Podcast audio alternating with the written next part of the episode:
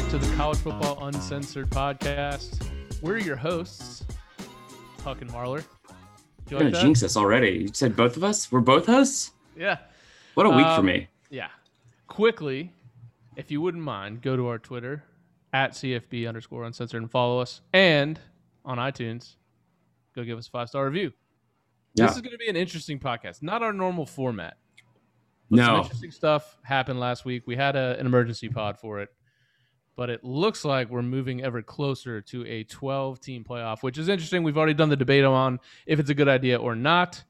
Now, Chris had a great idea for something else that we could talk about with this topic. Yeah, so we we've talked about this like I feel like in the past it's become um we did, I know we did a pod on the SDS pod about it similarly, like not the same, but talking about who's the best team to ever not win a championship. And there's some really good teams um, that you could throw there. We were talking specifically for the SEC, but I thought looking back at this, because as soon as the playoff was announced, you immediately saw all these, you know, graphics and, and things like from people that were working way harder than I was apparently that day, and was like, "Hey, here's exactly what a 12 team playoff would have looked like every year since blah blah blah." Um, so I started thinking since that would be way too much work, we could just throw out objective opinions, some non-objective. We'll get to that in a second.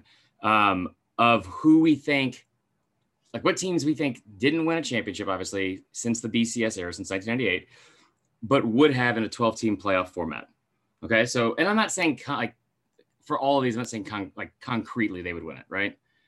But who are the best teams that would have like thrived, especially in this type of playoff format, and won a national title? Um, you know, if it weren't for like the, the computers or the playoff. Yeah, I mean, obviously, when you go to a 12 team playoff, you know, you could you could take like the number five seed in any given in any given year and, and realize that they have to play three right. games. So I mean, it's kind of tough to debate. Okay, they would have won this matchup against the 12 and then the four, but just teams that were really good that were just outside that top four, right? That really would have had a chance.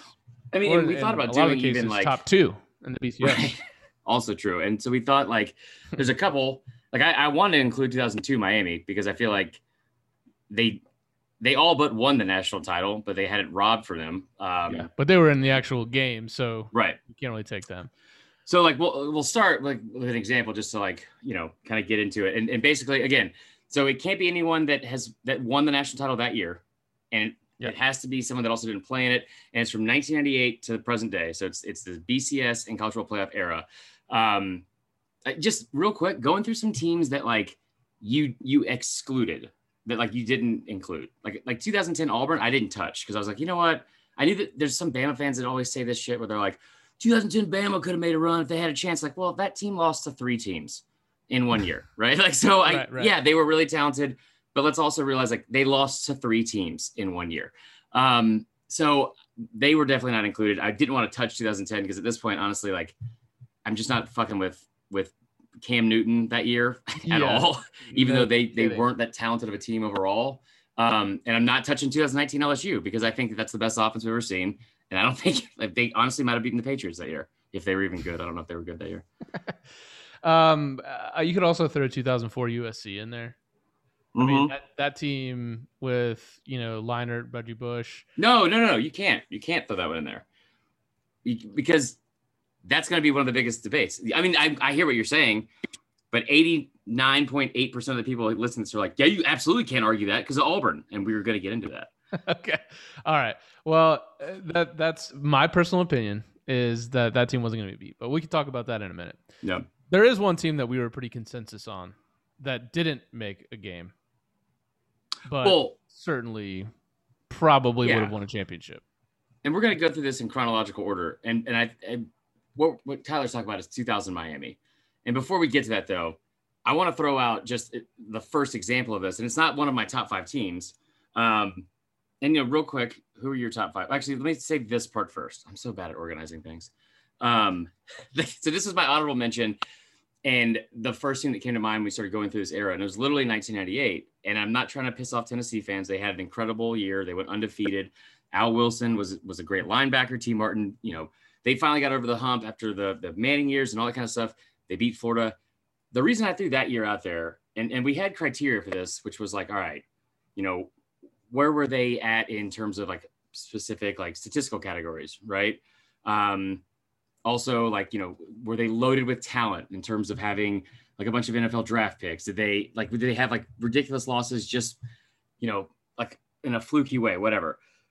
Or was it like a year like 2007 or, or 1998 in this this instance where I feel like there are a lot of good teams that could have won the national title, and also partly because the team that won showed a lot of vulnerabilities throughout the year. So Tennessee, that team in '98, they you could argue they could have lost three games that year easily. Florida game, Syracuse, they won by one point, uh, and the Arkansas fumble as well. But I picked Kansas State as my first example in 1998 because of Michael Bishop. You did not agree with this or even remember what I was talking about. I remember Michael Bishop. That's about all I remember of 1998 Kansas State. Um, yeah. I actually had a different team in '98. It's it's one of the teams that I I didn't do a top five plus honorable mentions like you. I, I threw in some teams that that for sure I think would have won. That this that's the point of the, the thing. And obviously, right. 2000 Miami, I think we both picked. We'll get into that in a minute. 98 for me though, Ohio State. Oh, they the Joe Germaine Ohio State team. Joe Germaine. So they were preseason. I starting with a team that Nick Saban ruined halfway through the year. That's right, Michigan State. Yeah. So yeah. So preseason number one, they were number one all the way up until November, where they yes, you said it, six and six Michigan State, coached by Nick Saban, actually beat them. That was their only loss. Yeah. But keep in mind they had five uh, top, call it twenty wins that year. Um, yeah. Three first round picks. I mean, Antoine Winfield was an absolute baller. David Boston, you remember that guy, monster at receiver. The receiver number nine. Remember Andy Katzenmoyer? God, I hate like yes, and this is probably where my disdain for white linebackers. I always make that joke about how like the the Big Ten is nothing but a bunch of white linebackers and tight ends with a Z in their name. That's probably where it came from. That is yes, and then he went to the Patriots. Of course he did. Of course he did. Um, but they they finished number four in the BCS standings, which, as we know, would have had a first round bye for them. Um, right. They and I agree with you. Tennessee probably one of the I, gr- granted, they went undefeated, but I probably think they're one of the least talented championship teams we've mm, seen. I don't know about that. They were talented for sure. Like they they had. I'm not going to say that team wasn't talented, and it's hard as shit, no matter what year, to go undefeated and win a national championship. So, and I don't want Tennessee. I know Tennessee fans will be pissed even at, at the mention of this, and yeah, and I understand why because it's again like you could say I made the comment about how they could have lost three games. They didn't, is the bottom line, and that you know they went to Syracuse open the season, beat uh, a Donovan McNabb led uh, Orangeman. Um, and then beating Florida at home, it was in overtime. Florida missed that field goal, whatever. They did all the things to win those games, right? Sure, sure. Um, but that being said, you brought up another point, and I think it solidified just the reason for the playoff and, and, teams that could have excelled in the playoff.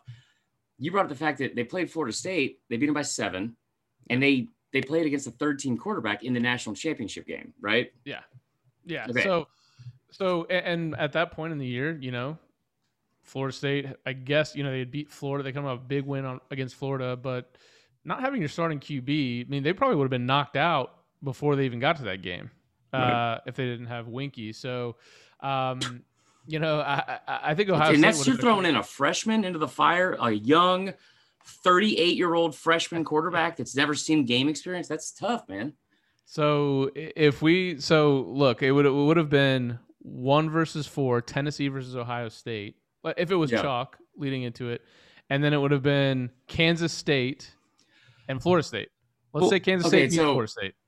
And, and, here's my thing, and like I, I, get what you're saying about Ohio State and all that kind of stuff, and I also understand um, the point you're making. Like like Tennessee, I'm again not saying they weren't good or they weren't talented, but they were very fortunate and lucky in a few you know instances, and, and I feel like all teams have to do that, right? Like like there's always that one moment every year that that you like skate by or, or you know beat a team from like just something miraculous. Usually, most teams will just roll through a schedule and dominate, except for last year at Bama and all that.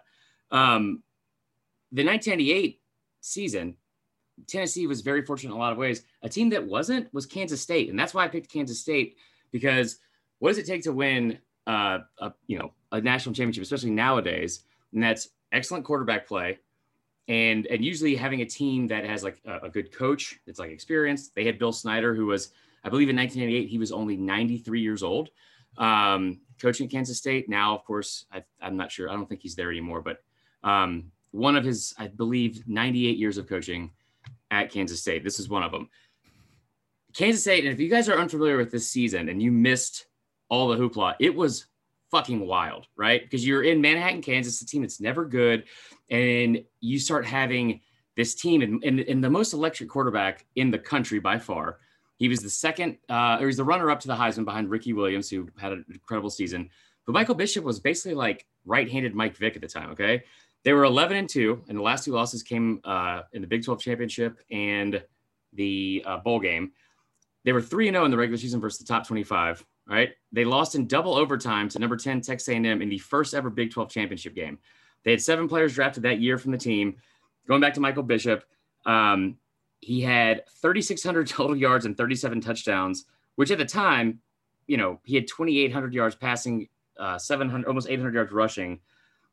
We, you just didn't see that, right? You just didn't see that from like a quarterback.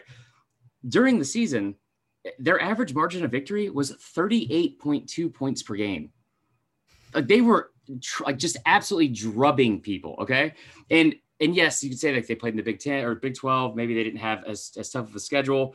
Um, whatever. Their their average margin of victory against Power Five teams was 29 and one, or I'm sorry, 29.1. So consistently, they were absolutely destroying teams throughout the year. And then this is what's interesting about it, is they lose in double overtime um, to Texas A&M. Like I said, right? It was like kind of a fluky game. I believe Martin Gramatica missed a kick. I believe, and I'll never forget this when they were doing the pregame. There, he was like a big part of this whole hoopla around this team and they were like, Martin Gramatica is warming up from 77 yards out. He's hitting him. He's hitting him, John. And I was like, wow, like this is the best team ever. And then, of course, they lose that game. So what ends up happening after that? he was that 71, 71% on his field goals that year, by the way. Not very good. Not very Only good. 71? Yeah, well, they were all from 80 yards plus. So that's still pretty oh, good. That's true. Yeah. Also, 70%, like for a Bama fan's perspective, is like basically an A. Um, so anyway, so you have all of that happen, right? Um, they lose those games, they lose that game. And then what ends up happening next, this is the very first year of the BCS, there's not a contract where whoever finishes in this, you know, this ranked here after the regular season goes to this bowl. The Big 12 champion usually goes to the Cotton Bowl. They got passed up and they chose Nebraska because Nebraska, of course, had Tom Osborne. They just come off a national championship, bigger fan base. So they took Nebraska then you're supposed to go to the number two team in the Big 12, which they weren't, but the number two team would have gone to um, the Holiday Bowl, right? Because they have the tie ins there. They chose Texas. So Kansas State, who's ranked number three in the country, had to go to the fucking Alamo Bowl versus unranked Purdue, and they lose to Purdue on a last minute drive. So everybody opted out. It doesn't count.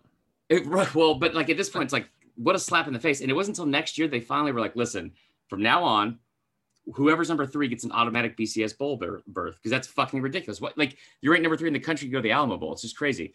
Regardless, I, I just think that with that team, it, especially in a playoff format, it, I know how they closed the season. That offense was explosive as shit. They were they were so good, and they were beating good ranked teams um, throughout the entire season. I just feel like that they could have made a run. They weren't my top five though. Yeah, I mean, I, so there's some stats that you can look at called SRS, which are which is basically like advanced stats kind of for back then, which is like it adjusted for your points, you know, margin that you would beat people by, and then also adjust by the opponents that you were playing. Right. Um, Ohio State was ranked number one, Florida State two, Tennessee three, Kansas State four. So you would have had those top four in some way, but it would have been interesting because Kansas State would have played Florida State in the first round without Weinke, probably would have beat them, and then I would have Ohio State over Tennessee. So our two teams that we're talking about probably would have played instead of Tennessee and Florida State. Right. Interesting. Well, and, and, again, it's all hypothetical. Yeah, but, I'll, I'll but it's one of those years where I think it, it, it's something that could have happened. So let's get into the actual picks that we made, um, and I'll just tell you my list uh, in order in order of of what I think. Okay, I had number one was 2000 Miami. Number two for me was 2012 Texas A&M. Number three, we're going to disagree on this, but I had um, 2013 Alabama. Yeah, and then number four, number four, I had 2007 Georgia, and those are two are pretty much in, or you know interchangeable. And then at five, I had 2015 Ohio State. What were yours? Uh, 2000 Miami. I started out with as well. Um, I also put in 98 Ohio State, which we've already gone through. Um, 2003 USC. One that you probably didn't okay. think of. 2007 West Virginia. No, that's good. I like that. Um, yeah, I didn't think of. What's that about? Well, you had Georgia in there, so you know. Okay. uh, and then I didn't really pick a top five, five. Like I said, I had those four, and then you know we were going to discuss kind of yours and mine yeah. together. So, so we started in '98. So, um, to me, '99 undebatable. No one was beating Florida oh, State that Jesus. year. I didn't want to say that They're really good. That's Homer. Peter Warrick. I get that. Yeah, um, yeah. You got to think though, Bama's Bama's got a good ten and three team that might have lost to Louisiana Tech when a young Chris Marlar showed up and size 34 Huskies, which if if you're keeping score at home, just means they're size 36. Um, but I was at that game anyway. Fine 99, but our both both of us had for number one 2000 Miami. And listen, I like I don't think this one's really that debatable. I think they were the best team in the country, regardless of not even being in the actual championship game. Um, this is a team that, like, going through the season. I mean, like, here, walk through here with me. I mean, you've got, you've so, got. So they oh, beat. First of all, they beat the top two teams in the nation outside of themselves in the regular season. They beat number right. one Florida State. They beat number two Virginia Tech.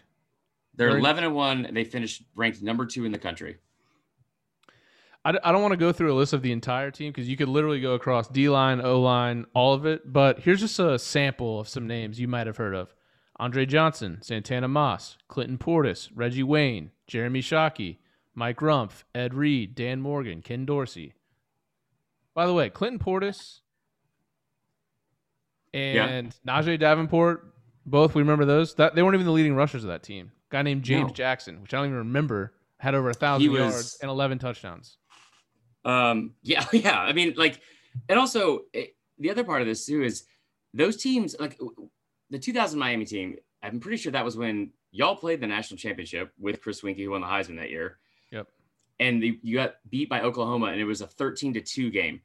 Oh, I don't yeah. ever want to fucking hear about the Bama LSU rematch again because we we have very much glossed over a 13 to 2 score. I mean, you got run ruled in the Dixie Youth fucking state playoffs is basically what that was. So then you have yeah. You look at this that's Miami. Why, that's when I started hating Mark Richt. No one hates Mark Richt, but but any Florida State fans who he was hired to Georgia before that game, and we all all Florida State fans blame him for that loss. But anyways, and Snoop Minnis, so, our best receiver, was was suspended. Right. You but, also have well, that's your own fault. You guys always have players suspended. Yeah, um, that's true. So this is the team that we know of the 2001 Miami team and 2002 Miami team. The 2002 team was absolutely robbed in a, in a great game against Ohio State. Um, but this is a team that that went on to win and and by all means should have won back-to-back national championships, right? They won in 2001. They should have won 2002. They they went undefeated up until the, the Ohio State loss, right? They they'd won 23 straight games in 2001, 2002, dating back to this season in 2000, which is the year we're saying they should have won it or would have won it. Um, they lost in week two at Washington. Washington was ranked number 15 in the country. You're going literally as far away from Miami as possible to play a non conference game. So kudos to that. They lose by five points. Um, hold on, I'll do the math on this real quick.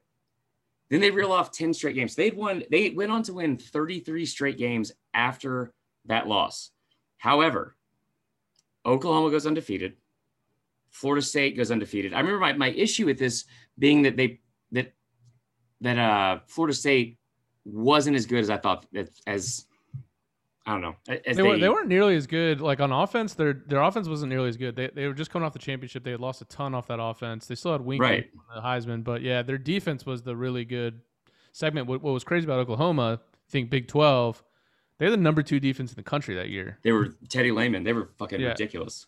Um, you know, and, and uh, Miami definitely. I think if they would have got there, they would have beat Oklahoma. But Miami, Oklahoma was really good. That, that so Venables was their co DC with mm-hmm. Mark Stoops. They had he's, he's been around that long. F- yeah, fat ass Mark Mangino was their OC. they beat five ranked teams, including number two at Kansas State and then number one Nebraska back to back weeks. Think about Oklahoma. Yeah. Yeah. Kansas so, powerhouse. So, you know, and Josh Heupel was the quarterback, now the the the uh, coach at Tennessee. Right. But he they had a top 10 offense, number 2 defense in the country. Oh, they were um, good. But I still think with that that Miami and and by the way, that when we lost to Miami that year, we lost on a wide right for the third time against them. So that was fun. No, y'all. Uh, oh yeah, that's true. I remember that. And, and also that was so they, they beat y'all who y'all ranked number one. But the other they, they beat three ranked teams the whole season, which is isn't that much. I get it. They played in the Big East, RIP, but they absolutely drubbed teams. It wasn't like they had close games, right? So like they beat West Virginia by 37. Uh, I'm not gonna get into Rutgers, but it was by 58. Um, Temple by 28. Louisiana Tech uh, by only 11. But then you start looking at those ranked teams. They're playing number two Virginia Tech, who just played the national championship the year before, um, with Michael Vick still at quarterback. They beat them by 20. They played number seven Florida uh, off a team that a lot of people also think that, you know, could have uh, them in 2000 and 2001 may have had a good chance to to make a run in like if they didn't lose to like I don't know one team or whatever. I don't know. I hear Florida fans say that all the time. They beat number seven Florida uh, 37 to 20. So like they absolutely drubbed teams for the rest of the year. Right. And and then again, we already talked about the success they would have after that. I just it, it, has nothing to do with like I think Oklahoma was a really good team. They were very well coached and, and all that. They were they were a great national champion and all that. Yeah. If you but- watch that U documentary, I don't I the way that those those grown ass men spoke, I don't think they're getting beat. no, no, yeah, that Ed Reed, yeah, no, but I mean, yeah, in Florida State after they lost Miami, I think the reason they got in is they they played three ranked teams after that. They won, they beat NC State fifty-eight to fourteen. Clemson was ten. They won fifty-four to seven, and then the last game of the year they played number four Florida and won thirty to seven. So I think that's how they got in. They just they got on a heater, yeah, and that's what was so crazy. After they lost to Miami, they scored 63, 37, 58, 54, 35, 30, and 2. Yeah. and, two and the right, championship. yeah, it just makes that's no um yeah, make like laying a huge egg, and that's that's yeah. another thing too that is a, a reason like to factor into this, and, and we'll get to it with our next two teams that, that we picked. Is sometimes it's not just like oh you know they they had one loss that kept them out of blah blah, but it's also some of these teams that you lose early and the way they finish the season, it's like I hate using cliches, but nobody in the country wanted to play that team, right?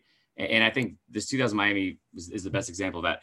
Um, okay, we're going chronologically here. So our next one, right, is wait, I didn't even look at yours that you put in the top. Yeah, yeah. Um, so um, actually, mine will be next. It was 2003 USC, and this was really like kind of the beginning of the you know mini little dynasty that they had. I can't, I can't really call. It They won the national championship. They got a they got a, a split national championship.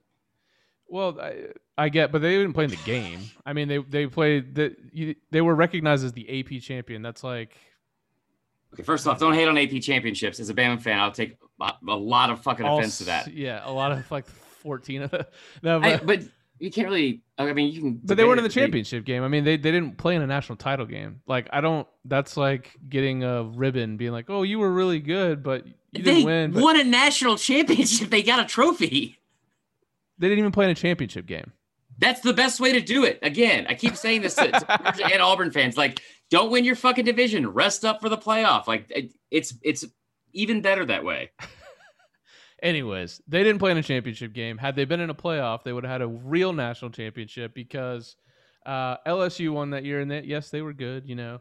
Uh, but you're talking Leinart, LenDale White, Reggie Bush, Keary Colbert, Mike Williams, number one offense, would have played the number one defense in the country. Yeah.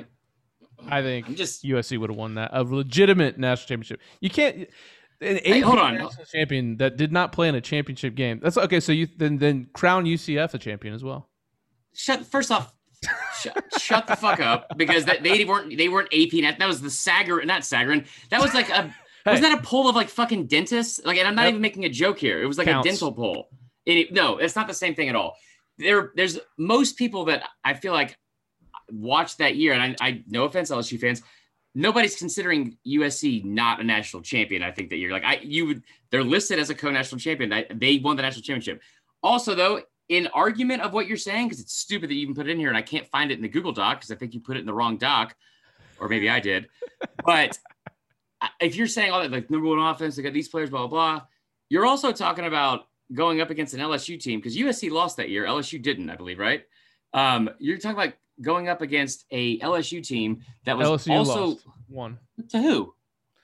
They lost to Ready? Drum roll. It was Florida. Florida. Okay. Oh yeah, fair. All right. Ames at home. Um. Oh, and they weren't even ranked. Yikes. Is that a Ron Zook team? Did Nick Saban lose to Ron Zook? Jesus Christ. All right. Maybe Oh. maybe you have a, ch- a point here. But here's Matty the thing. Mock. Your your offensive coordinator Jimbo Fisher, your defensive coordinator Will Muschamp. There's talent everywhere, and you're also going up against Saban with with him having 40 days to prepare.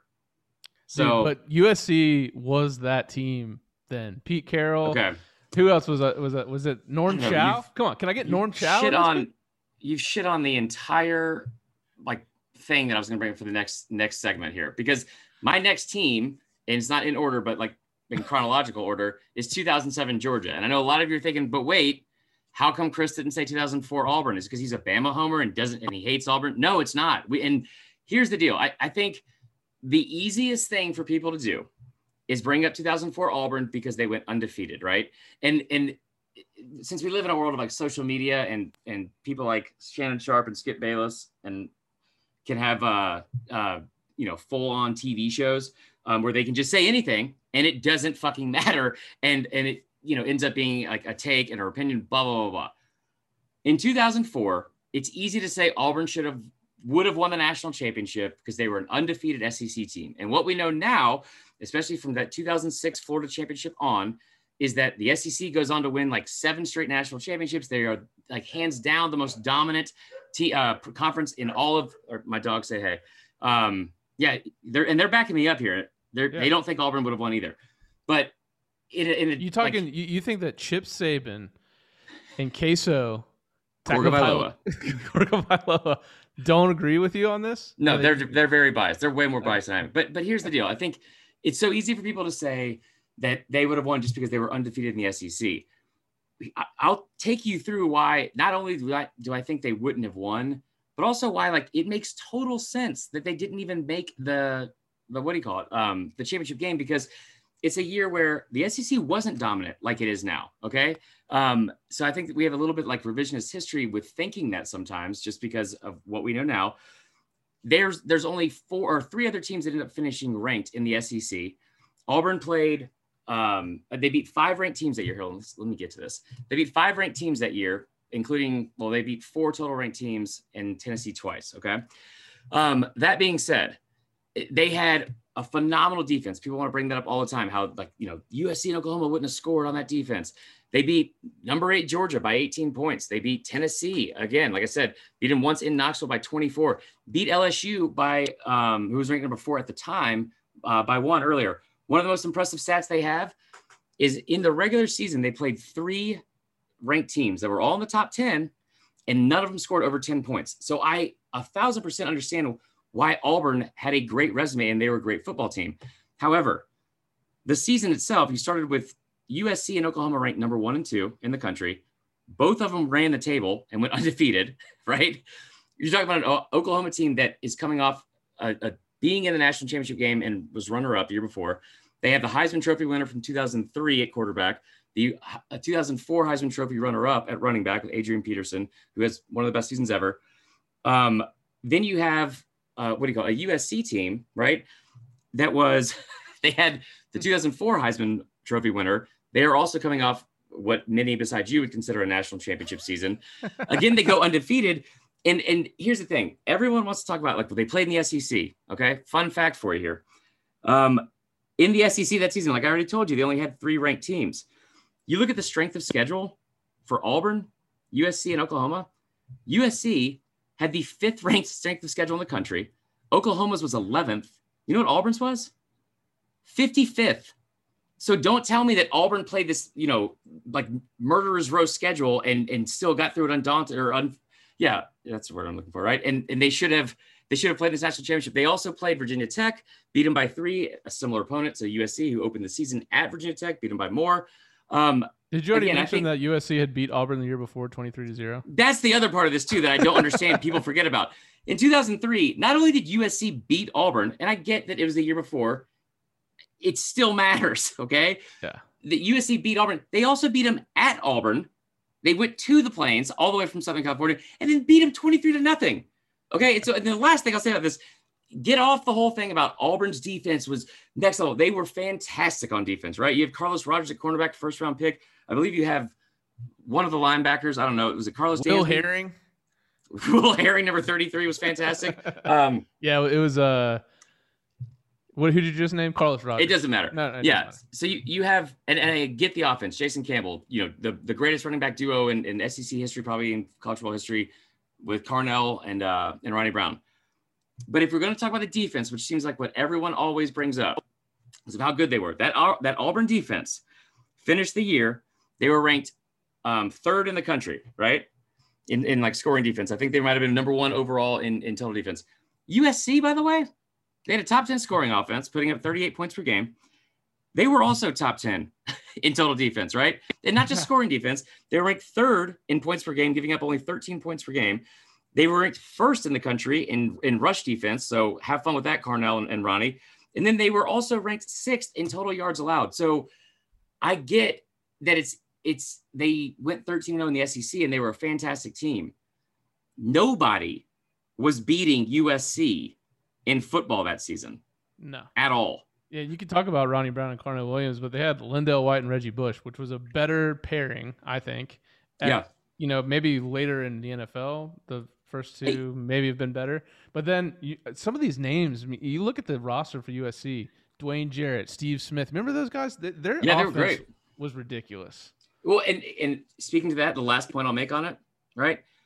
It, somebody brought this up the other day, and it's I think it's pretty much obvious at this point, but um, I think I forgot who it was, but it was like a national analyst or maybe it was a coach. I'm not sure. But they said that Lane Kiffin and Steve Sarkisian are hands down the two best offensive minds in all of college football, maybe of all time, right? Both of them were on this coaching staff.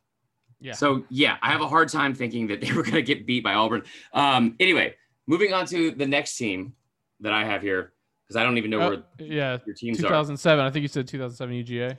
2007 UGA, and and I I feel less confident in this one now after doing the research, to be honest, than than I did before. I'm gonna get in my handy dandy notebook here.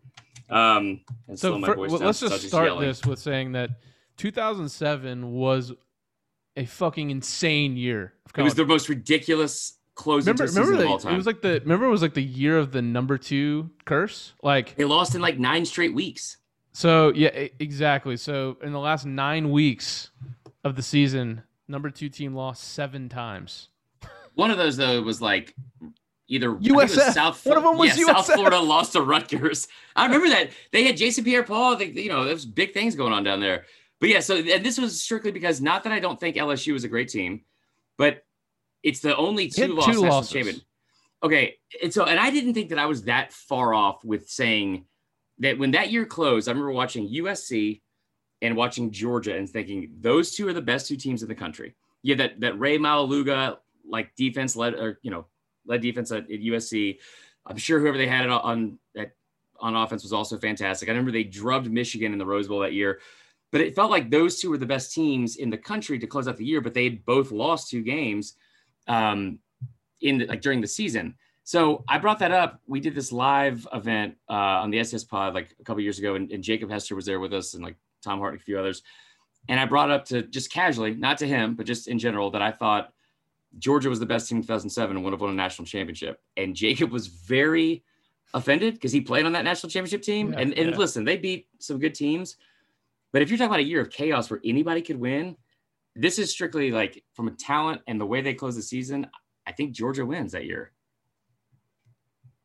Why? Why do you think Georgia wins that year? Because if, if, I recall from that, was was that a Knowshon team? Uh, we don't speak his name on this podcast. Um, I'm sorry. It's fine. I just Stafford. it was Stafford. It AJ was, Green. It no, was surprising. No, AJ Green was 2008, but it's it's yeah, Knowshon and Stafford, but it's a team like where they they go 11 and two. They finished ranked second in the country, right? They so they finished even ahead of whoever lost the national championship game, which I think again was Oklahoma. Um, and this is also that year where you had like Kansas and Mizzou were both good, and then I think that was a top five matchup to close close the season. Um, so it was a, it was a bizarre year in general. Georgia had the sixth ranked strength of schedule in the country that year. Um, they lose two games. They lose to a, a, game where I was so blackout drunk for this game that I remember handing the lady at the at the gate a handful of pretzels instead of my ticket. They lost to South Carolina 16 to 12. Um, like at the second game of the season, but then they lose, and this is the problematic one. They lose to Tennessee. Okay. They lose to Tennessee, who played in the SEC championship game that year, um, was a pretty good team, and they lost to them by like like I want to say 21 points, something like that. Like it wasn't that that close. It was it was not great. After the Tennessee loss, they play Vanderbilt. It's a close game, and then they play Florida. And this is a Florida team with Tim Tebow that is kind of underwhelming, like you know, at the end of the season especially. But they were heavily favored in this game. And it's the famous game where Georgia goes in, they score the first touchdown, and they, they the entire yeah. team celebrates. Right from that game on, okay, they averaged 37.8 points per game. They scored 40 plus points in four of their last six, uh, and three of those were against ranked teams. Their margin of victory was over 17 points per game. And you brought it up, Knowshon Moreno. Uh, that that run game got going. They were averaging almost 200 yards a game rushing. He was incredible the rest of the year. And then just again going into how that team played towards the end of the season, they forced 20 turnovers in their last six games out of the total 26 they had all season. I just I have a hard time thinking with the way they close out, the swag they had for the blackout game against Auburn, which is another game I think they might have been underdog in. It, Georgia didn't put up 40 points like like regularly at all at this time. And they had an offensive explosion, especially when you consider like the talent that was around Stafford. It was wildly impressive. And I think they would have won. The only reason I would say maybe not, and we'll get to the team you think would have, which is a perfect argument against Georgia, is Georgia's defense was not great. so like they they it's even to close the season. I was like, well, maybe they they were. I kept thinking to myself they were dominant the whole time, like on both sides of the ball. But you know, you give up 30 to Florida, and, and I'm talking strictly in the last six games. You give up 34 to Troy, okay, 20 uh, to Auburn, which isn't bad. Um, you beat Kentucky 24 to three, but then you you give up. Um, they they gave up over 400 yards kind of routinely. Giving up 34 to Troy seems like a not not great way. Um, there's a lot better teams that would have been a playoff than Troy. So that defense was definitely susceptible and, and may have lost to the team you're going to bring up. Yeah. So my my two this this team was one of my favorite teams to watch uh, in this era of college college football, and that's 2007 West Virginia. Jesus. Um, Pat White, Steve Slaton, Noel Devine. Noel Devine has the best high Sick. school highlight tape I've ever, ever. seen in my life. Uh, but but anyways, um, they spearheaded a top ten offense. Obviously, what people probably don't. Maybe number one, right? Well, um, they weren't number one actually. Uh, opponent adjusted. I don't know if they were like you know just straight up stats, but opponent adjusted they were number one. But what a lot of people probably don't remember, I didn't remember this. They had a top ten defense as well by that same metric. Right. Um, they they slipped up once and in, in the regular season and uh, they lost you know on the road against number 18 South Florida, which as we know right. ended up becoming the number two team at some point. And they they then they rattled off all these wins till the very last week of the season. They, they were the number two team in the, the country at this point. Last week of the season, they lost to fucking Pitt at home. Backyard brawl, thirteen to nine, and Pitt was horrible. okay, so and that's I understand it's a rivalry game, all that kind of stuff, and and this is why it's a fun debate because, like I brought up Georgia's defense, right? I, I tell you what, if if that offense is being held to nine points by fucking Pitt, I don't remember how many turnovers they had. If it was some, I'm sure it was some crazy. Let's, you know, fuck it, let's look it up. Um, let like it had to be some crazy thing that happened. But regardless, at that kind of offense in a playoff would have been a like. This is also the the very beginning of that the spread. Like hurry up, like Rich. This got Rich Rod the Al, Rich Rod the Alabama job. He just didn't take it. Yeah, the Michigan job though. Well, he took. He, he didn't Michigan, take that one either yet. Yeah, yeah, he did because no, he uh, coached the next year. No, Bill Stewart was the coach in this game in the in the Oklahoma against Oklahoma in the Fiesta Bowl. Okay. Bill Stewart, what Bill Stewart was the coach, and, and he beat they beat Oklahoma by twenty. Oklahoma's oh, right. number three in the country. Right. That's what got Bill Stewart the job, and then he just immediately lost it. West Virginia fell off the map, but yeah, West Virginia. Uh, destroyed Oklahoma in the yeah. And this is when bowls actually still mattered, kind of.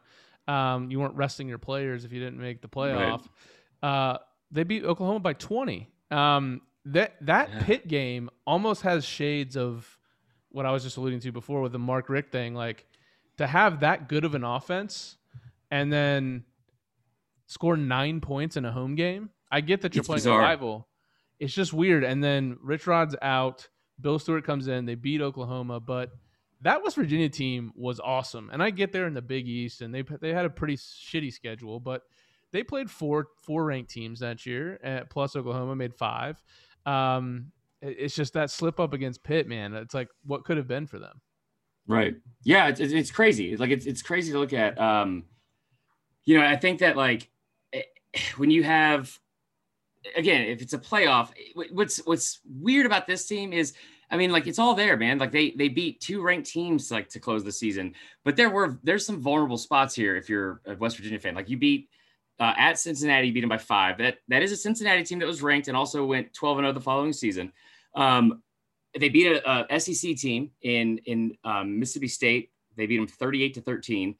And they were like when they were on, they they were on, right? Like they, they were really good. How the fuck? Hold on. They beat they played Rutgers and it was an ABC game against like how what world are we living in in 2007? Um Well, that was the Anyway. that was the the first go around for Schiano at Rutgers. Remember when they had uh Ray they weren't Rice? ranked though. Yeah, yeah, we don't Yeah, we Rutgers was that. ranked in that game. They were No, ranked weren't. I'm looking right at it. Well, according to Sports Are we- Reference, There's not a They- single thing that we've looked at tonight that's been on the same page. Um, Rutgers Rutgers was ranked 25th in that game. West Virginia was sixth, okay, according to the that, looking at the Pittsburgh thing, my ADD is, is obviously kicked in because I forgot to, to look at it. It says they entered they entered the game as a 28 point favorite. And and what bothers me, again, you know, you know it's at stake. Yeah. And this is like they don't have to play a Big East championship. Like they they win and they're in, right? And and it, again to Georgia fans, everything that had to happen for Georgia to possibly get in happened. And it just didn't work out. So the Mountaineers, however, could never get their high-powered offense going against the Pitt. Uh, it was hurt by fumbles, missed field goals, and ineffective performances by Steve Slaton and Pat White, the latter of whom missed part of the game with a thumb injury.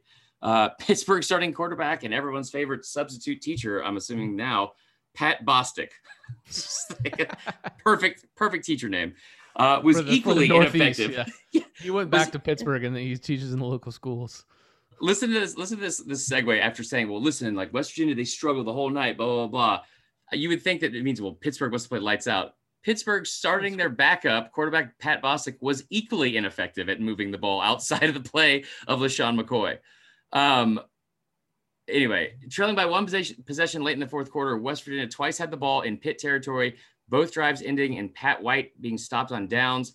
The final pitt possession saw the panthers run the ball out of the back of the end zone for a safety so it was actually 13 to 7 and they it wow. So that's how they lost. Um and it real quick, just like to we you know, we could do a whole we should maybe do like a, a throwback episode, like talking about some of these old years because looking at the names alone from from the the teams that year, um, it was Oklahoma LSU that played for the national championship, but you, you got Tebow won the uh, the Heisman that year. Let's see here. There's James Laurinaitis, Glenn Dorsey, um, let's see here. Matt Ryan won the Johnny Unitas Golden Arm Award. Mark Um, Mangino was coach of the year. Yeah, for Kansas. My favorite game day sign. Yeah, he was fucking huge. Um, but like, here's your your statistical leaders in offensive categories, right? Uh, Sam Bradford was the like highest like passer rating. Um, Tebow for a lot of other stuff. Pass completions and attempts. Graham Harrell from Texas Tech. Uh, how about this for for the leader in rushing? Kevin Smith from UCF. The year he had 2,567 Jesus. yards. Um, so that's fun. Crabtree. Crabtree was an absolute animal that year. Yeah, Crabtree led the, the country in um, in receiving yards. They would go on to beat Texas the following year. Um, how, how about the fact that Kevin Smith and, and didn't even sniff the Heisman, from what I remember, twenty five hundred and sixty seven yards rushing and and let me see here, 30 Uh, touchdowns. 30 touchdowns. this is fucking stupid. Anyway, so it was an incredible year. Um, let's get to the next team and and because I think the next three are going to bring up the best debates here. And at 2012, I'm, I'm skipping 2011. I know a couple LSU fans um, made the point that you know there's they could have won a playoff. I just think if you don't beat Bama twice, I don't know. I don't think they would have beaten Bama again after what we saw in the national championship game. Um, especially with how close the first game was. The, another one, I think our, our producer, Joe Martin, um, he said 2008 Texas, which I thought was pretty good. Yeah. Because Bama won, but it's like when Colt McCoy was out and all that kind of shit. Uh, That right. game Yeah, was yeah, yeah. closer than people remember, too. So, um, the, was that the game Bama versus Texas? Mm-hmm. Okay, well that wouldn't. No, no, I'm sorry. I'm sorry. Um, he he must have meant 2009. Uh, I don't want to put words in his mouth, but I think that's what he meant. Um, another one that people threw out there was 2009 Florida, which I think. Yeah.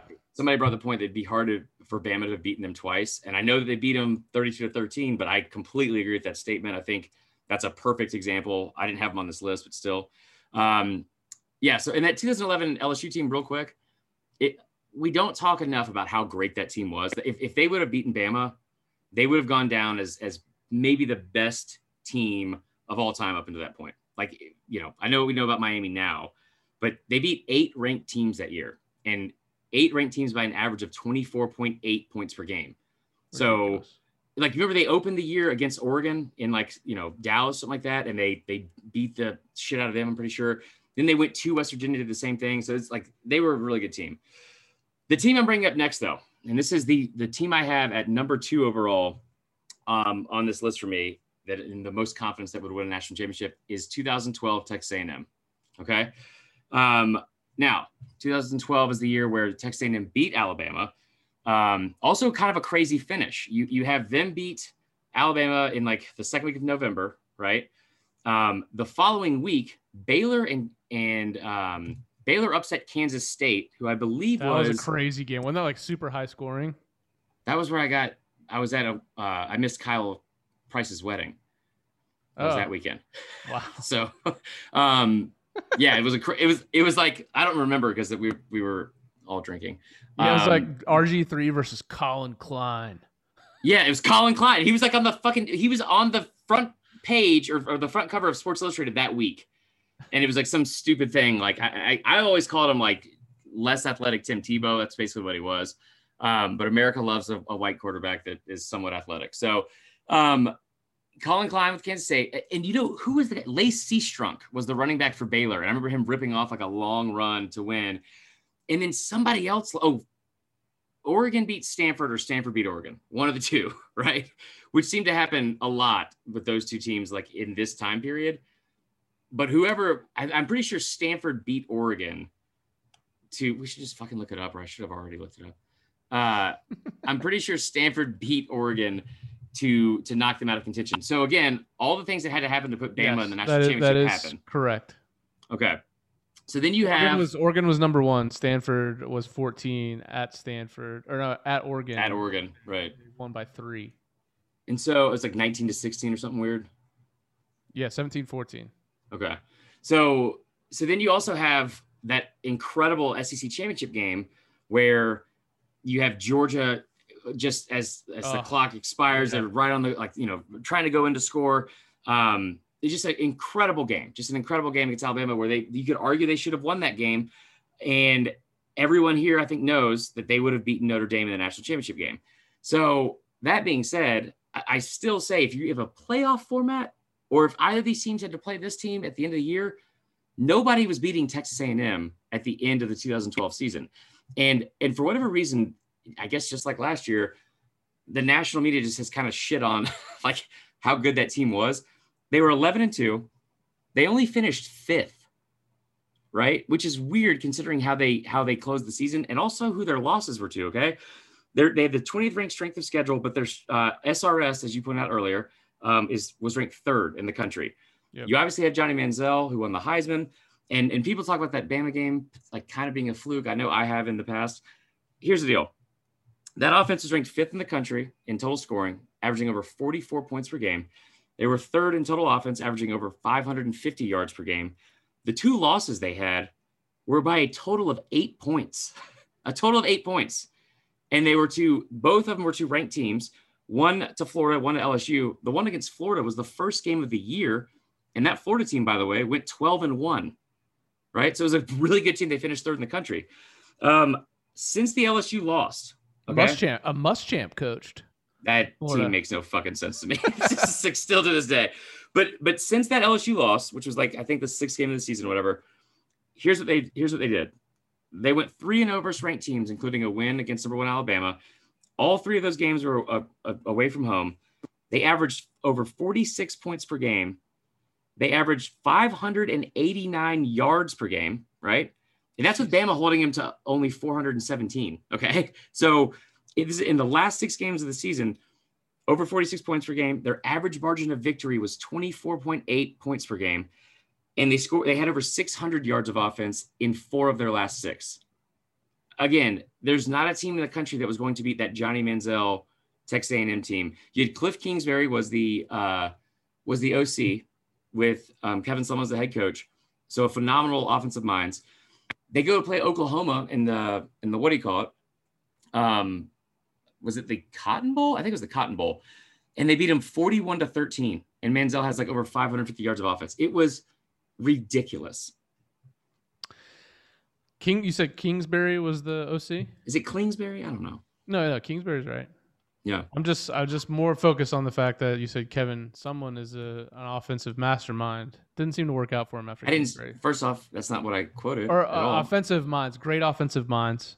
He was at, the time. He was considered. I, I mean, remember the broadcast now, against Bama. They said it over and over and over again. Now that we've seen the the career paths of the two, yeah, the full body of Kings, work Kingsbury, Kingsbury is the head coach in the NFL. Sumlin got fired from Arizona. Yeah, that's fair. Well, also Kingsbury should have never gotten that NFL job, but but that's true. You're right. I'm not to hate on Kingsbury. He's the hottest coach in football ever. So, um, okay. Again, I don't know who's on your list, but are we? We're we're gonna we're gonna talk 2013. Let's get into this. This is the next one for me, and this is I said interchangeable for me at at three with UGA. But I when I brought this up, I didn't think this was that big of a debate, and and I I I, I want to preface this by saying everything else we've said so far we have spent time researching and looking up and so we could make like an objective debate. This one i'm setting aside and i'm going to just be a homer okay? Yeah. and, and we're going to debate this because 2013 is the year bama lost in the kick six yep. to florida state. And i didn't know this until like two years ago maybe like which is not good. Um that that florida state team was considered by some to be the greatest team like or greatest season maybe ever Yep. Okay, so you take just take the stage, take the floor. So I mean, you could obviously say, yeah, you guys play in the ACC, not great, and to the to a wow. point, I, I get it. opening statement. Um, second in the nation in points per game, fifty-one point six points per game scored that year. Wait, you had what? the Heisman winner, Jameis Winston, four thousand yards passing. You had the the offense. First, we'll just start there. Incredible, Devonta Freeman. Every player on the 22 starting offense defense was drafted off that team.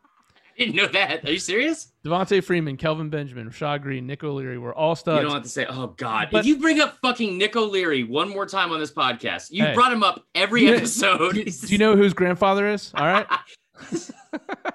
Jack um, Nicklaus. But was actually what was which was better was the defense. They were the number one defense in the country. They had 27 27 interceptions that year. Jeremy, I don't know. Jeremy Pruitt. Jeremy Pruitt led uh, defense. His one season in was it one season? One yeah. season in Tallahassee, he was run out of there because he, you know, rumors and whatnot. Yeah, um, he was just openly. okay, yeah, yeah. yeah. I don't think really rumors. People were viewing him out at bars, kind of like the Joey. Freshwater thing. Um, but uh, the team, and you want to throw about offense, defense. The kicker, the kicker got drafted in the second round. Yeah, that's good. that's pretty good. he didn't miss a field also, goal all year. So uh, what was his name? Um, it was Aguayo, Roberto Aguayo. Yeah, he ended up yeah. being absolutely like he was out of the NFL in like two years. He never had a chance. But this team, if we've we've recalled this before, but went into a road game against Clemson, which you and I have both said is probably the best road atmosphere we've ever been in. That oh, night, oh, that were, they were trying to set the world record for loudest decibels at a stadium. Yeah. Pre-game, our team walks out, led by Jimbo Fisher and our uh, like third string running back James Wilder. He's flexing as they're walking out. Crowd going crazy. People do that. That, but that was the confidence of that team. That yeah, that was that that was the game with the famous Jameis Winston speech, which is just crazy. Uh, you know, what was it, again? Whatever. To do it big, whatever. He oh, we like, gonna do it big then. Yeah, yeah. We gonna do it then. We do it big then. And they go out there and they beat Clemson's ass, and they never turn back. I know Auburn fans will get mad about this because I actually mentioned it to a couple of my Auburn friends the night that we won the game, and they were so mad. They're like, "All right, drop it, bro. You, we get it." But little known fact by people probably outside of that is that Auburn had our signals. Shut up. first half because Dameyune Craig always cheating was on on Florida State staff the year before. Not really cheating. Jimbo Fisher probably should have been smarter to change the the damn signs, but either yeah. way, he didn't. And you can hear in the broadcast Kelvin Benjamin coming off the field saying, "Coach, they know they know the place." Flipped it up at halftime and ended up winning.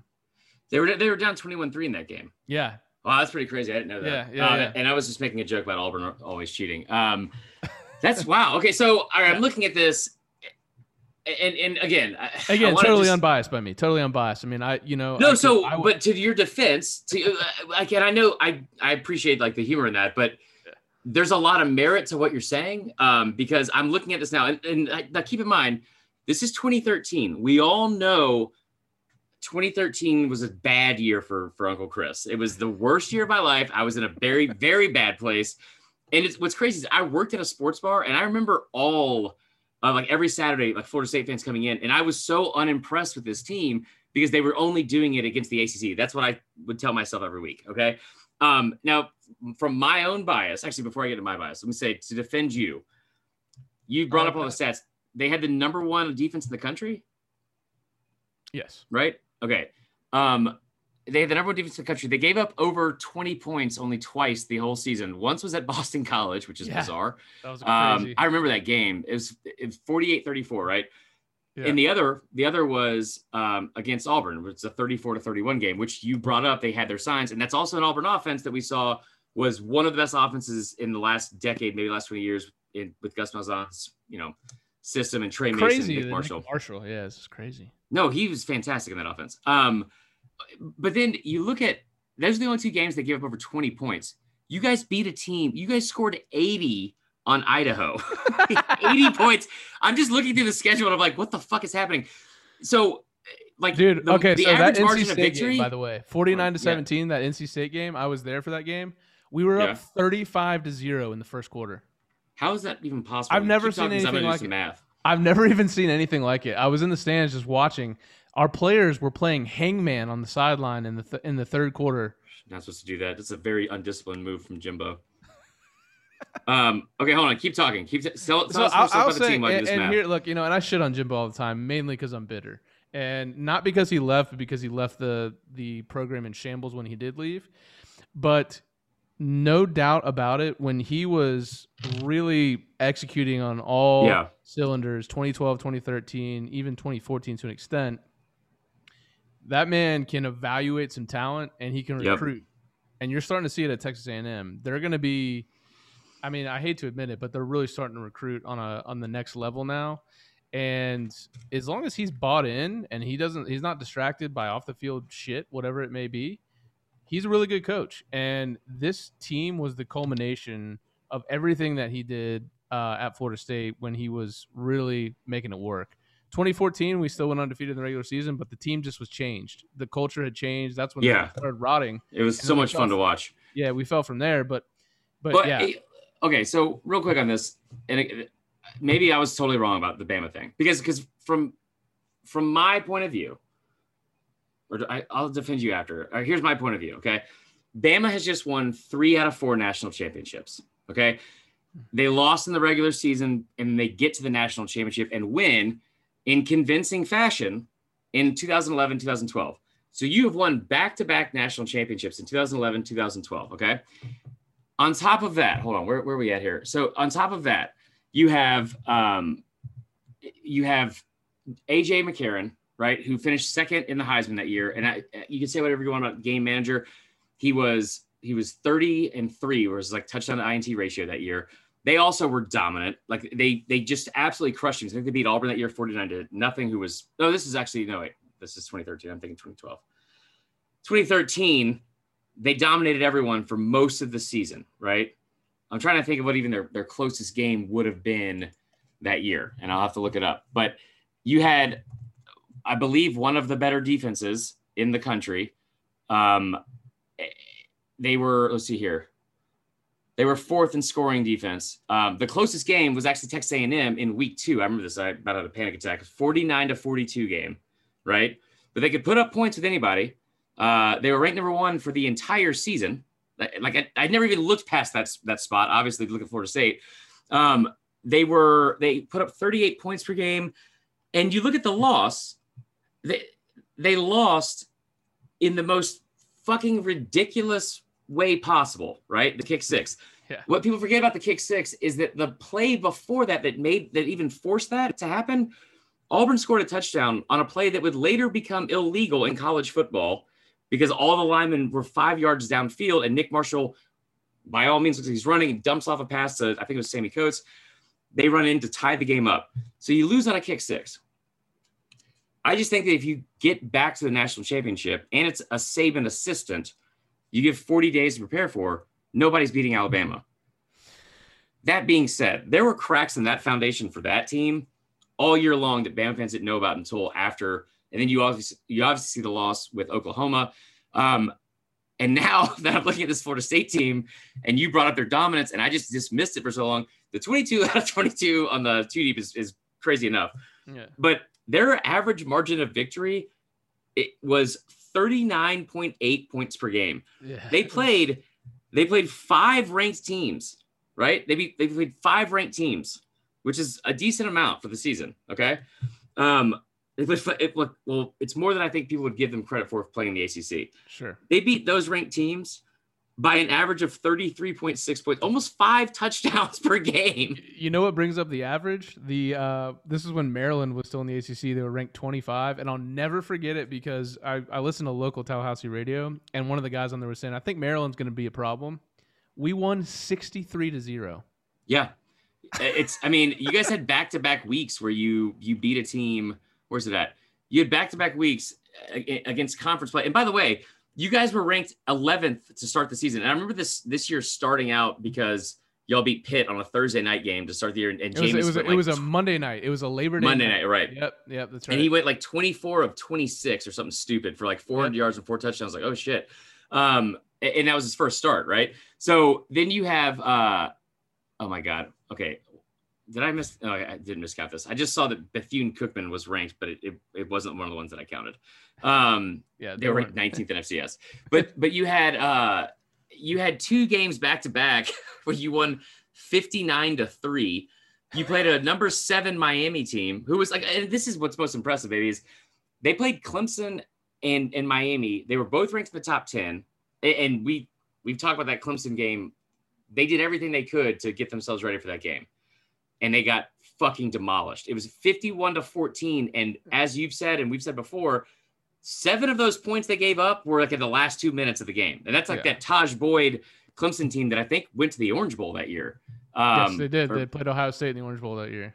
And they beat them. Yeah, they beat them yeah. 40 to 35. So, so that Clemson team went. I, I swear that, that, that game changed Clemson's program forever because probably we not only beat the shit out of them, but like there were plays I'll never forget. Oh god, I can't say his name. Our tight end.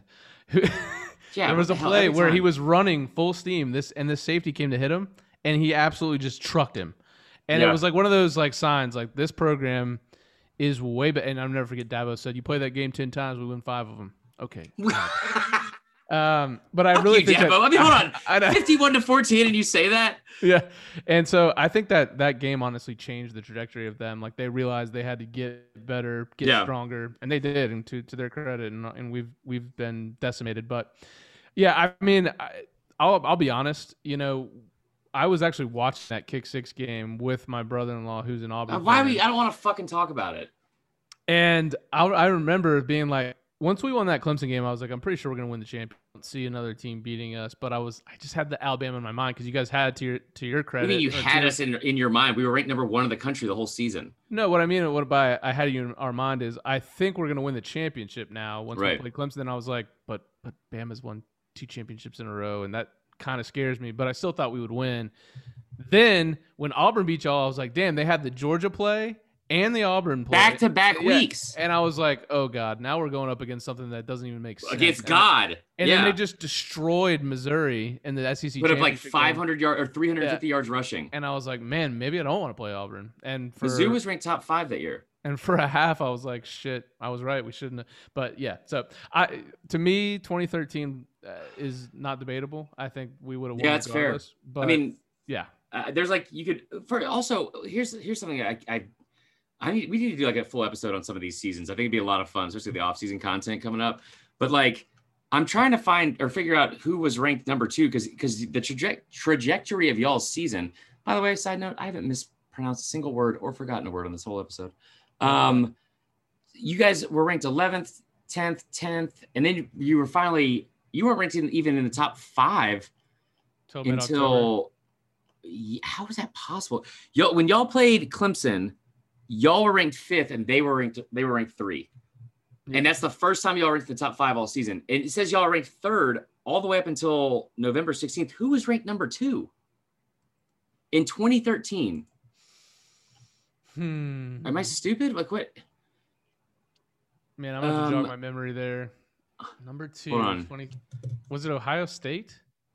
It might have been 2013 college was like that would make sense, but it wasn't. They had one of the years back then where they went like six and five, and I think it was then or 2011.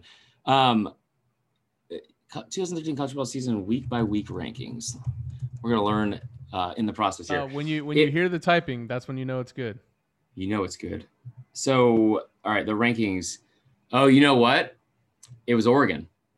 Oregon was um, was ranked number two the entire season. That was like the year before Marcus Mariota won the yeah. Heisman, and they were so good. And then I'm assuming that they hold up. Now we just have to go into the whole fucking season. This is fun. Um, it is fun. Hopefully the the listeners find it to be fun as well. Yeah. Also, one day I'll tell you. I'm not gonna tell the listeners because it's like one of the saddest things you'll ever hear. My experience at that national championship game because it felt like a low point. I just remember. I remember I just started at Houston's and I, I guess I'll tell you I'm looking this up. I just started Houston's and I decided I would work because I was so broke uh, after what I'd done to myself in 2013. This is like the start of 2014. And I remember picking up the shift during the game because I didn't want to watch Auburn. And I they cut me early. And so I got on MARTA, got off at the exit near where my apartment where actually wasn't even my apartment yet, but I was like staying at my friend's place, Jeff. He wasn't there. And I remember I had to walk like a like a pretty long way, like a mile or so to get to the apartment. And it was like one of the coldest days of the year. It was it was like 18 degrees out and I didn't have gloves. I remember I got in and I watched the final like four minutes of the game just running hot water over my hands. It's one of like the poorest Charlie and the Chocolate Factory things I've ever done in my fucking life. Um, anyway, so that Oregon team, that Oregon team lost to Stanford. of course they did. Yeah and they also lost to Arizona after that. Um, but yeah, so 2013 seems like you guys were really good, and yeah, that probably, yeah, maybe you guys just would have beat everybody. I think we have one more team to talk about. Yeah, let's the last one, and then we'll get into how we'll close this out. And that's I said I said 2015 Ohio State, and somebody brought this up too. Is that 2014?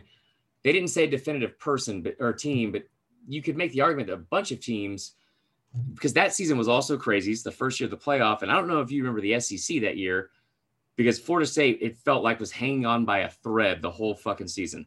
Like they were undefeated.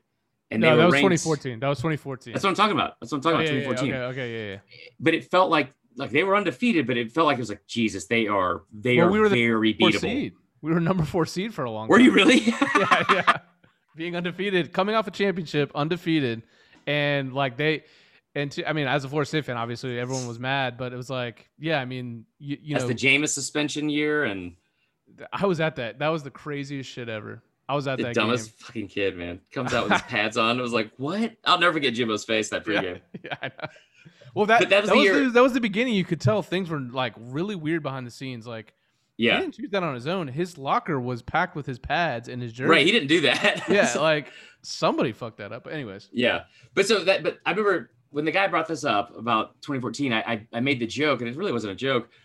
In 2014, you could argue that that was the 12 team playoff, and it was just the regular season. Like that was the year where you had Ole Miss beat Bama, and you had the the they were ranked. Mississippi State was ranked first at one point. Oh yeah. Ole Miss was ranked uh, in the top five for most of the season. They had a really good team. Um, Auburn was ranked in the top five. They played in that incredible game in in Oxford there was just the whole year. And then you have out west, you have Marcus Mariota, who put up 41 touchdowns and four interceptions. Had over he had 55 total touchdowns. The finalists for the Heisman that year were like it was just crazy because it was, it was one at each position. You had Amari Cooper, who had one of the greatest seasons of all time as a receiver before last year with Devonta. Running back, you had Melvin Ingram, who had like 2,400 yards rushing. And not Melvin Ingram, uh, Melvin Gordon from Wisconsin had like 2,400 yards rushing. Would have won it any other year. And then Mariota at quarterback. And you get to the playoff, and Bama's ranked number one, and they open with number four Ohio State. And and number four Ohio State, they had just lost their starting quarterback JT Barrett in the last game of the season, and they they had to start a backup for the Big Ten championship game. And a lot of people, including myself, didn't think they deserved to be in because of that, right? And Cardale Jones goes up and puts up 50 points against Wisconsin in the championship, then beats Bama and goes on to win the national championship. And I'll never forget telling my dad at the time we were speaking, and I was like, um, my dad after, time. After we lost, I was like, it doesn't matter because nobody's beating Oregon, and Ohio State does it. So yeah. I have a I didn't make an argument for that year because of Ohio State, like we saw it in playoff form, like when they had their backs against the wall with a backup, and they still just just destroyed people. Yeah, Ezekiel Elliott, they had a great defense, which brings me to my last team, which is 2015 Ohio State, and I, I Mike Toscano, I believe his last name is from Twitter, great dude. He's the one that originally brought this up, and it's the only reason I even looked into making these arguments during the playoff era because it seemed kind of futile since we have a playoff. But this one makes the most sense to me. And, and it's a year where Bama plays Clemson for the national championship. Bama lost to Ole Miss again that year. Clemson, I believe, that year lost to Pitt. It might have been 2016. Um, and of course, we'll look it up. That, uh, yeah, I think that was 2016. But yes, we, we will look it up. Um, I know they lost to somebody. No, they went undefeated uh, until Alabama. Okay. So wait, really? Yeah. Oh yeah, they were ranked number one. So Derrick Henry wins the Heisman. Alabama is ranked um, as low as I believe 13 at one point of the season um, after the Ole Miss loss, or it was like eight, maybe I don't know. They they roll off just uh, like you know a bunch of wins in the season, and and they seem what people remember as like one of the better teams because they had that defense. They had the best defensive line I've I've seen in I don't even know how long, right? Like you you have they they they Fournette was leading for the Heisman. I think he had a thousand yards after four games, thousand yards rushing. He was averaging 191 yards per game going into the Bama game. He gets held to 19 carries for 31 yards. Bama was pretty good, right? They had they had Derrick Henry won the Heisman, and but outside of that, and the defense again was good. Outside of that, they didn't have that much on offense. This Ohio State team. That was the Jake Coker year. Jake Coker was the quarterback. Yeah, yeah. And and remember, they played they were losing to Clemson, I believe, in the fourth quarter of that national championship game. And and that's when Saban pulled the onside kick, all that kind of stuff, and some things kind of had to go their way for them to win. Um, the reason I bring up the, the 2015 Ohio State team is because let's look at it right like real quick. Like they were 12 and 1. They lost one game and it was to Michigan State on a like a last second field goal, right?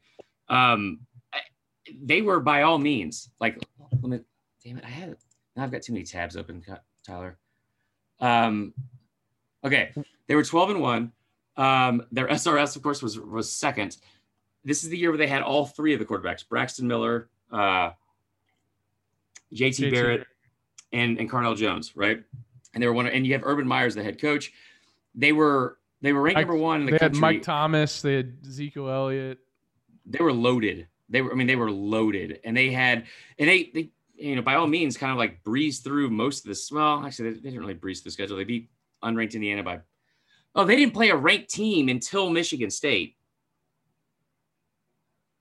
Yeah. Right. Um, and they lose Michigan State 14 to 17. They, they, and they're at home, but that's the first ranked team they played all year. So this has a lot of FSU 2014 vibes for me. Um, then they play Michigan, who's ranked 12th. They beat them 42 to 13, and they they killed Notre Dame uh, in the Fiesta Bowl, But they lost by three points on a field goal, um, and I believe also in overtime to to that Michigan State team, who ended up getting to the playoff and getting absolutely waxed by Alabama. I just with how talented that team was, and also like they lost late, and it was by up until that by up until like that point they were definitely the favorite to win it all. They were they were headed in that direction to get to the the national championship, like at least in the playoff, and they were kept out of it because of Michigan State. Well, that's the that's kind of what we talked about in the emergency pod is is you know it, that Michigan State loss, while bad, you don't feel as bad as a Ohio State fan if if you have a 12 team playoff because you know you're still right. getting in. You know, and that's that's kind of what we don't like about the 12 team playoff, but also we kind of do like it at the same time because that means that a really good team like Ohio State is still going to have a chance at a national title. You're still going right. to get the best teams playing each other. Michigan State playing Alabama in the first round, that's not the best matchup that could that there could have been. No, you know? well, and so yeah, it's fair. So it's it, so I think the 12 team playoff helps that side of it. It's like okay, well, Michigan State probably never. Well, I guess in this re- regard, they probably still would have played. They would have had a first round bye. Yeah.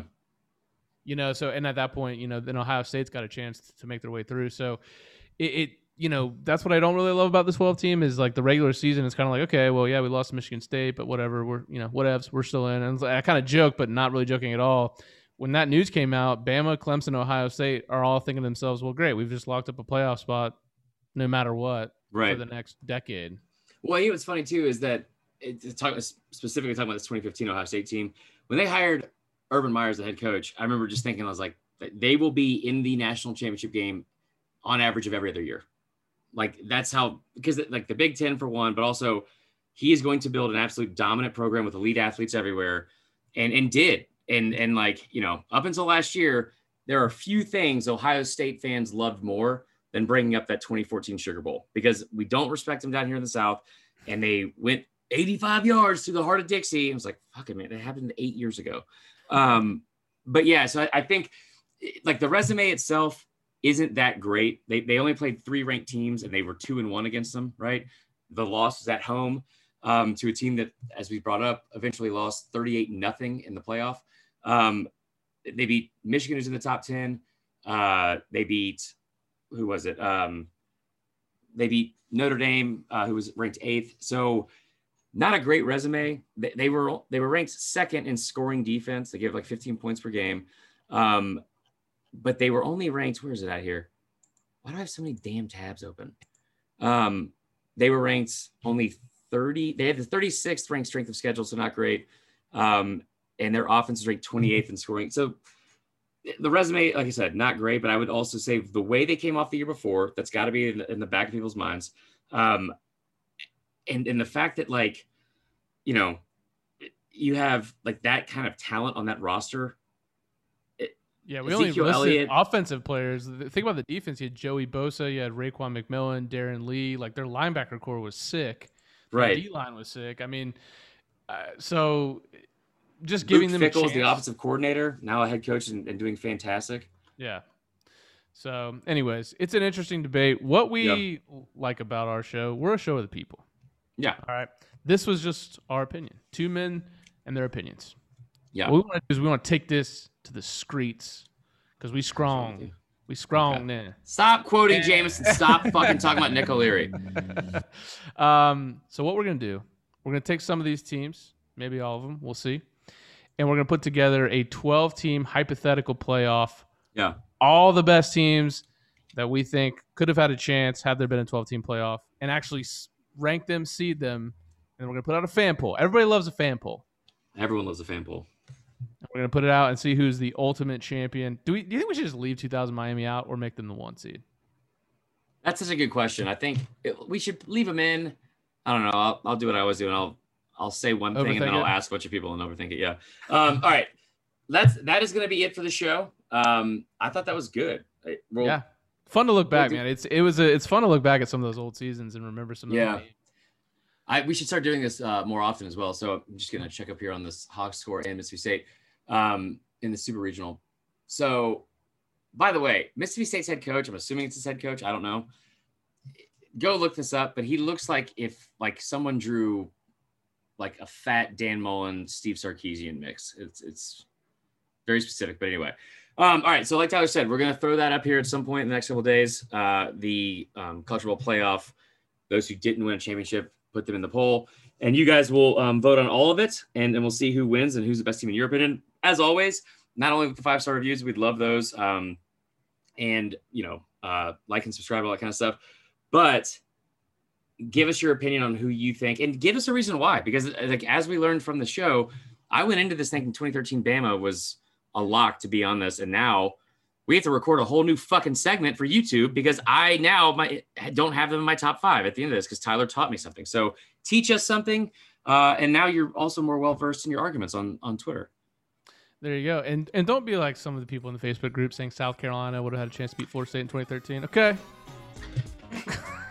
Yeah, I was gonna say don't call out somebody, but that's that's also fair. All right, thank you guys so much. We'll see you next time. Uh, that's it. All right, thanks, guys.